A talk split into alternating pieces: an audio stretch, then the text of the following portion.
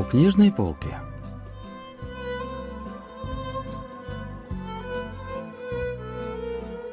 Рассказ «Девушка-парикмахер» писателя Надохиана.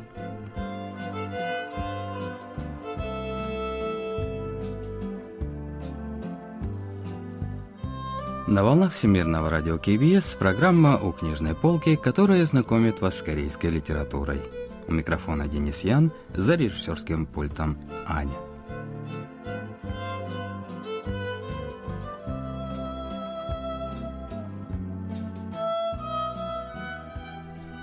Старый ломбард.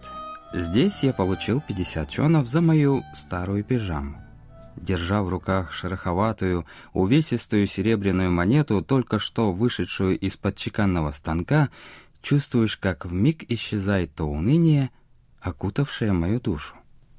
Так начинается рассказ писателя Надухяна «Девушка-парикмахер» в 1923 году, вышедший на страницах журнала искусств «Лебедь». В начале рассказа главный герой-студент одного из университетов Японии сдает в ломбард свою старую пижаму и получает за нее 50 чонов. Не случайно автор начинает свое произведение с этой сцены. Бедный студент, учащийся в Японии, долго думает о том, что делать с этими деньгами.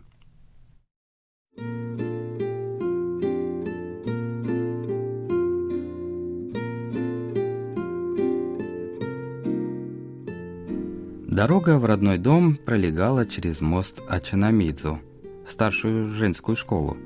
Проходя мимо больницы Сунчондан, я увидел свое отражение в окне каждого из зданий, расположенных вдоль дороги. Растрепанные волосы выглядели словно заросли шиповника. Вдобавок, изрядно вспотев, я был похож на промокшую под дождем мышь. «Надо обязательно постричься», – пробормотал я. Поправив свисавшие до носа волосы, я опять надел шапку, от которой так и несло запахом пота. Я бы с радостью постриг волосы, но мне не хватало смелости зайти в первоклассную парикмахерскую. Здесь бы мне пришлось отдать все свое состояние всего лишь за одно обслуживание. Очень не хотелось тратить деньги, еле вырученные за пижаму. Более того, сделав это не менее чем за час, ведь я несколько часов готовился к тому, чтобы сдать пижаму в ломбард.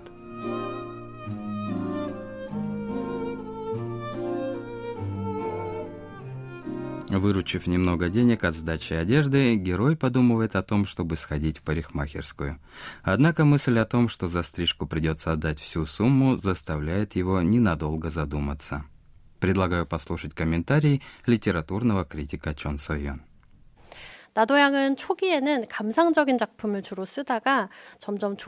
Произведение писателя Надохяна начинается со сцены, в которой главный герой направляется в ломбард, где сдает свою старую пижаму.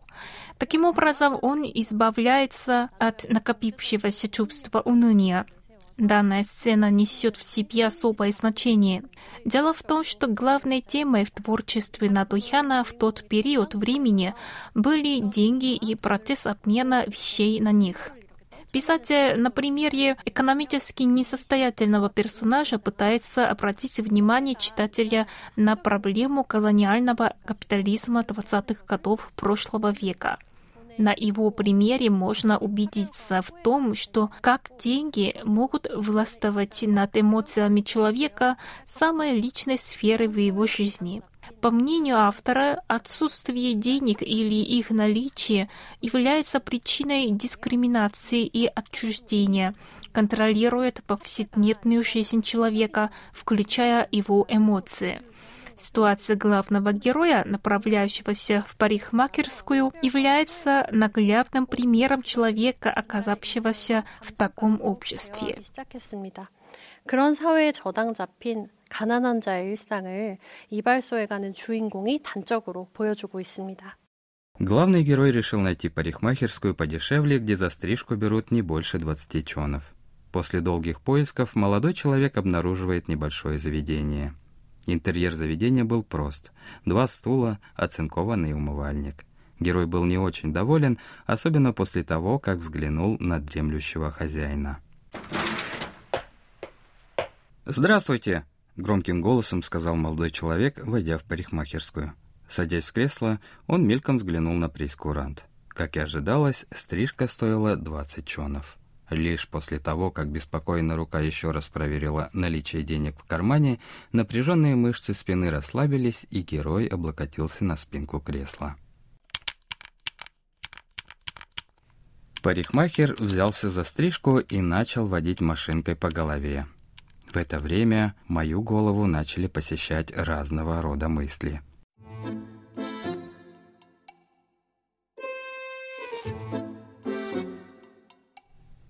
Вот уже как три месяца я не могу заплатить за питание в пансионате. Не сегодня, завтра меня могут просто выгнать. Рассчитывать на помощь родителей не стоит, да и ждать у моря погоды тоже нет смысла. Хм, может быть, удастся кого-нибудь обмануть и получить хотя бы 10 чонов. Первым делом я пойду к моему близкому другу, проживающему в Сибуе, одном из токийских районов. Поужинаю у него дома – а потом одолжу десяток другой монет. Дедушка друга отправляет ему деньги в конце каждого месяца, и, скорее всего, он их уже получил. Надо будет сначала взять взаймы, сказав, что верну деньги через несколько дней, когда родственники по материнской линии пришлют. Отсюда до его дома пешком не дойти. Надо будет ехать на трамвае. Билет туда и обратно будет стоить около 10 чонов. Остается еще 20. Половину потрачу на мороженое. Сегодня выдался довольно жаркий день. На остальные 10 монет сегодня вечером или завтра утром надо будет сходить в баню.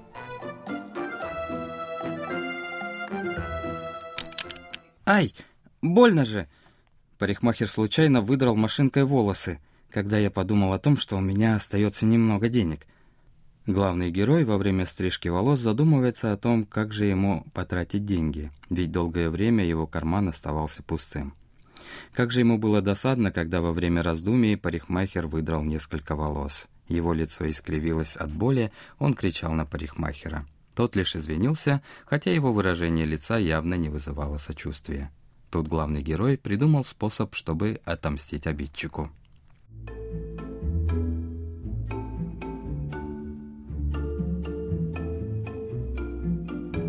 Этот ненормальный слегка коснулся моей головы, направляя ее двумя руками в правильном направлении. «Хорошо», — подумал я, а сам намеренно повернул голову влево. В общем, делал все наоборот, на просьбу поднять или опустить голову. В зеркале было видно, как мастер хмурился от недовольства, и тем не менее он терпел, стиснув зубы. Как только главный герой малодушно отомстил обидчику, откуда-то донесся приятный женский голос. «Придите, покушайте!»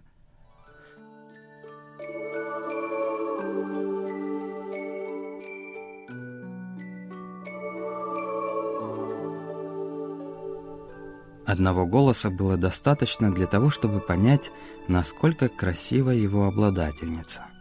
Я чувствую, как кровь течет по моим венам, сердце начинает биться. Кажется, вот-вот моя душа взлетит ввысь. Это непередаваемое чувство, сравнимое с наслаждением песней, когда в мире погаснет свет. Парикмахер наказал пришедшей девушке побрить клиента – Главный герой мельком увидел в зеркале ее отражение. Это была юная особа 23-4 лет невероятно красивой внешности. Как бы там ни было, она слишком хороша для хозяина парикмахерской. Я бы даже подумал о том, чтобы жениться на ней, если бы она попросила меня об этом. Тут незнакомка взяла бритву, и я увидел ее руки. Я даже не подозревал о том, насколько они красивы. Они похожи на смертельно опасный, но в то же время редчайшей красоты цветок. Особое удовольствие доставляло не столько наблюдение за движениями рук, сколько ощущение, когда они прикасались к моим щекам. Мои глаза закрыты, но я ощущаю то, как ее лицо кружит над моей головой. Она касается моих щек. Ее руки, нежные, словно шок, гладят мое лицо, а пальцы буквально танцуют на моем лице божественный этюд.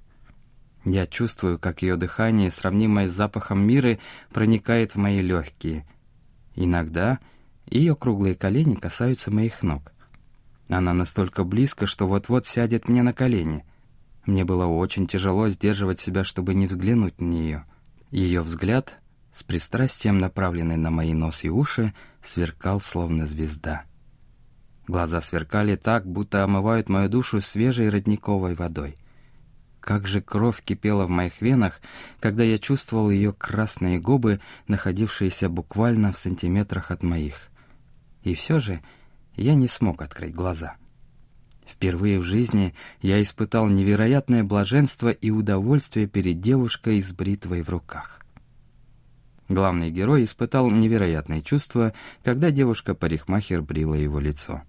Вот что об этом говорит профессор кафедры корейского языка и литературы Сеульского национального университета Пан Минху. 이 소설에서 가장 그 흥미롭고도 가장 빼어난 묘사가 있는 대목은 в произведении писателя Надо Хена самая интересная и яркая часть — это сцена, в которой девушка-парикмахер бреет лицо главного героя. Эта часть рассказа очень подробно описана писателем. Эмоциональный молодой человек без опыта общения с противоположным полом и естественным образом чувствует влечение к девушке, у которой он бреется. Надохиан в подробностях показывает волнение и удовольствие главного героя, которое он чувствует во время бритья. Все внимание героя сосредоточена на приближающихся к его лицу руках девушки. Он слышит, как она смеется, и воспринимает это как знаки симпатии по отношению к себе. Данная сцена, пожалуй, является самой юмористичной в этом произведении.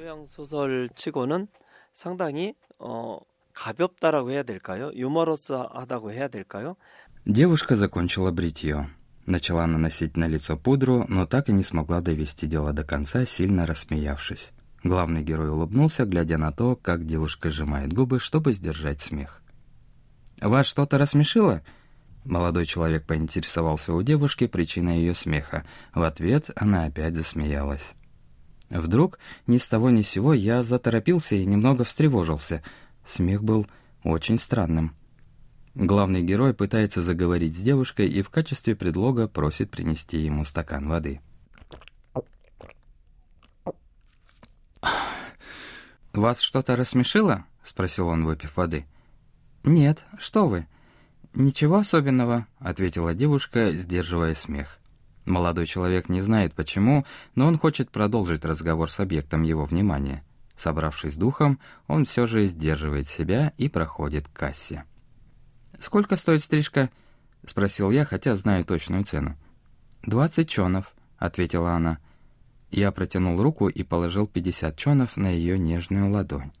Одев шапку, прошел к выходу и сказал ей «Еще увидимся». Вдруг девушка подбежала ко мне, сказав «Вы забыли сдачу. Вот, возьмите, пожалуйста».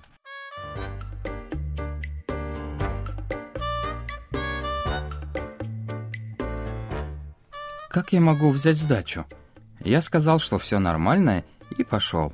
Оборачиваясь, я видел, как девушка, глядя на меня, продолжала смеяться. Я был на седьмом небе от счастья. Я продолжал идти в приподнятом настроении. Казалось, что между нами возникло что-то, и мы теперь соединены.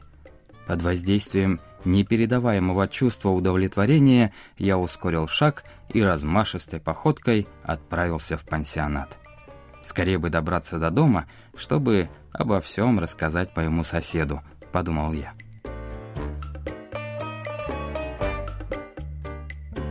Главный герой в хорошем настроении идет по улице. Ему становится жарко. Он снимает шапку, несколько раз проводит рукой по голове в сторону лба. Вдруг он обнаруживает, как что-то на голове задевает его руку. «Черт побери!» Сжав кулак, я бросил в сторону шапку. Так я и знал. Только тридцать чонов на ветер. Пальцами я нащупал на голове небольшой рубец. Он остался у меня еще с детства, после прижигания размельченной полынью. Главный герой в итоге обменивает на улыбку девушки 30 чонов, представляющих для него очень большую важность. Когда он узнает истинную причину смеха, а как вы поняли, девушка смеялась из-за рубца на голове, он говорит фразу «так я и знал». 30 чонов на ветер. Сказанная на вздохе фраза, она хорошо раскрывает суть сложившейся ситуации. В выражении «я так и знал» скрывается насмешка экономически несостоятельного героя над самим собой. Она несет в себе риторический вопрос героя о том, кому может понравиться такой бедняк, как он. Все это говорит о том, что дискриминация и отчуждение по признаку наличия или отсутствия состояния стало обычным явлением. Выражение «только 30 монет на ветер» говорит о том, что главный герой отплатил деньгами девушке-парикмахеру за ее улыбку. Таким образом, ценность в капиталистическом обществе представляет не улыбка и не эмоции, а именно деньги. Это ярко свидетельствует о реальности того времени, когда даже эмоции человека могут быть куплены и проданы.